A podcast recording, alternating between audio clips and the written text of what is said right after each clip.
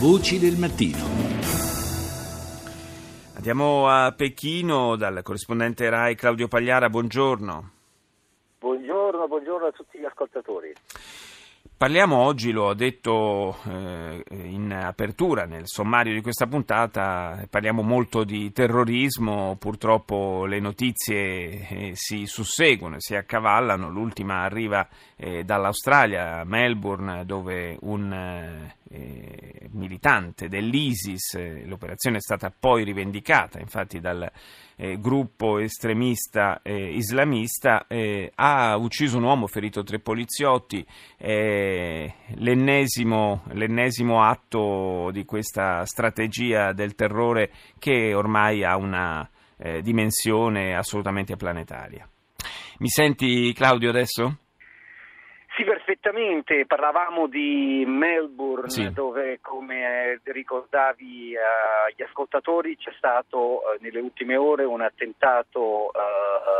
che le stesse autorità della polizia dicono tra- che trattano come un attentato terroristico, anche se rispetto alla rivendicazione dell'ISIS le autorità australiane hanno alcuni dubbi, anche perché l'uomo durante questo sequestro di persona eh, ha eh, fatto una telefonata a una televisione eh, australiana eh, dicendo faccio questo per l'ISIS, faccio questo per Al-Qaeda. Come sappiamo le due organizzazioni sono in competizione tra loro. Sembra dai primi risultati delle indagini che l'uomo che peraltro aveva un passato nell'estremismo ed era anche stato arrestato ehm, eh, almeno una volta, eh, sembra eh, rispondere più che altro al profilo eh, di eh, persone che rispondono a un appello generale che l'ISIS ha fatto di colpire qualunque Stato partecipi alle campagne a, a,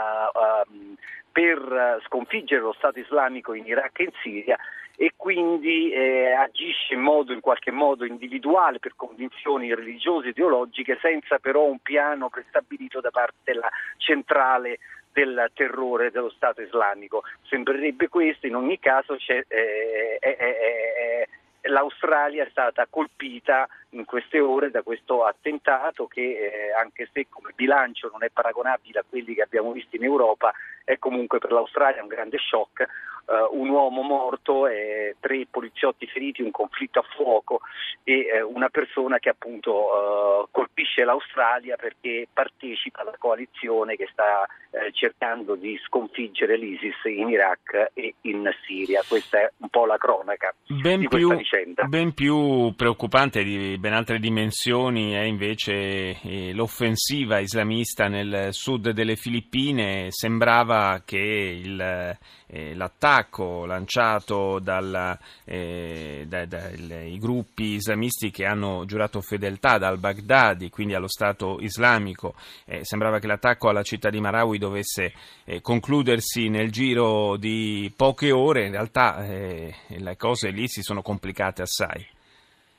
Non solo, ma il ministro della difesa dell'Indonesia c'è stato un vertice tra i paesi del sud-est asiatico in questo weekend dedicato proprio a questa espansione dell'ISIS in sud-est asiatico, in questa base che è stata creata a Marawi, ha rivelato per la prima volta che eh, la, la, i guerriglieri non sono poche decine né poche centinaia, ma sarebbero 1200 e eh, a, a dar manforte a, a, all'ISIS che in questa isola del sud eh, della, delle Filippine era presente già, eh, ci sarebbero alcune decine, forse, eh, forse, più di alcune decine di eh, foreign fighters provenienti da altri paesi sempre del sud-est asiatico. Un'operazione, eh, spiegano ora le fonti, anche filippine, che è stata preparata con cura nei giorni nelle settimane precedenti, ammassando in alcune moschee di questa città eh, viveri ed armi e scavando tunnel per garantire comunque che i rifornimenti, nonostante il prevedibile assedio da parte dell'esercito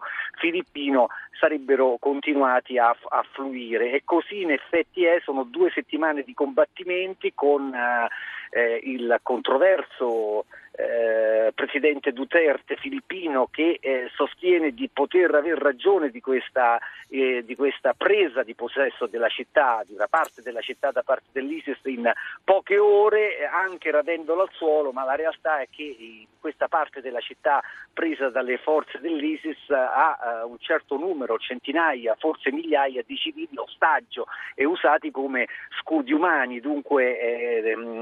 eh, Duterte che si è guadagnato eh, come dire, il, l'appellativo di sceriffo di Manila per i mezzi forti eh, che usa e che sono anche criticati spesso dalle organizzazioni sì eh, per i diritti umani, però su questa battaglia si sta eh, giocando molto della sua credibilità e eh, certamente è una